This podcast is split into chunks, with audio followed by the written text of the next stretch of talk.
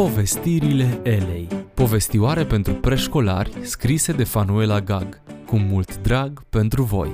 Astăzi vă invităm să ascultați episodul Crabul Timi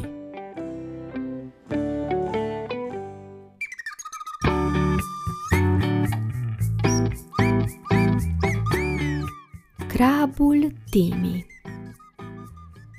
La începutul fiecărei veri, în adâncul oceanului, avea loc cea mai importantă competiție. Talentele oceanului. Animale din întregul ocean se pregăteau pentru acest concurs. Căluții de mare se antrenau pentru gimnastică aerobică. Delfinii repetau cântările pentru proba de canto. Pisici de mare se întreceau în not meduze transparente dansau în ritmul valurilor. Caracatițele ridicau greutăți cu brațele lor. Până și scoicile contribuiau, donând perlele din care creveții creativi realizau premiul, o cupă din perle. Crabul Timi nu avea timp de toate acestea – cât era ziua de lungă, crabul strângea deșeurile marine într-o carapace părăsită, după care le presa cu o mașinărie creată de el, apoi elabora diferite jucării. Treaba cu strânsul deșeurilor mergea încet, dar crabul o făcea bucuros. Știți de ce?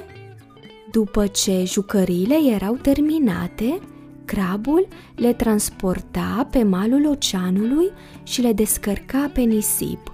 Din când în când rămânea ascuns pe plajă, sub nisip, și admira încântarea copiilor care găseau, din întâmplare credeau ei, jucăriile. Asta îl făcea cu adevărat fericit. Pentru acele zâmbete se merita tot efortul.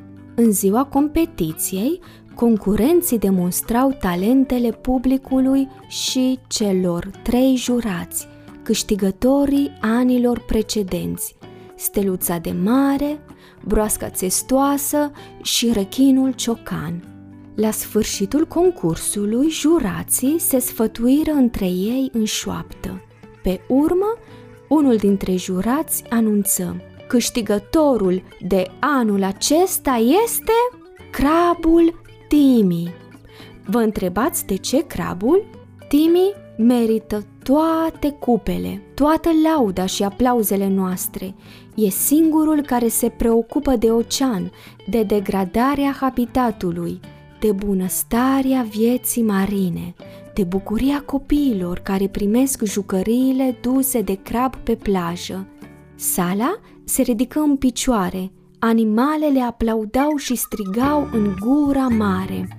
Crabul Timi! Crabul Timi! Și uite așa publicul abandonă sala concursului cu saci de alge pentru colectarea deșeurilor. Din acel an, pe fundul oceanului, se mai organizează un concurs, curățarea oceanului constă în adunarea a cât mai multor saci de gunoaie din apă. Acum crabul are mult mai mult de muncă. Pentru asta a înființat o fabrică din scoici și carapace, unde creează jucării. Caracatița și un banc de creveți harnici s-au oferit să-l ajute.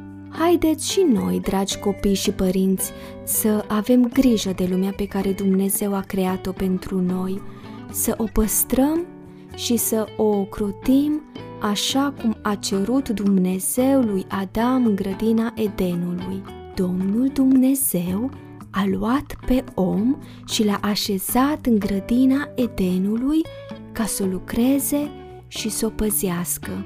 Geneza 2 cu 15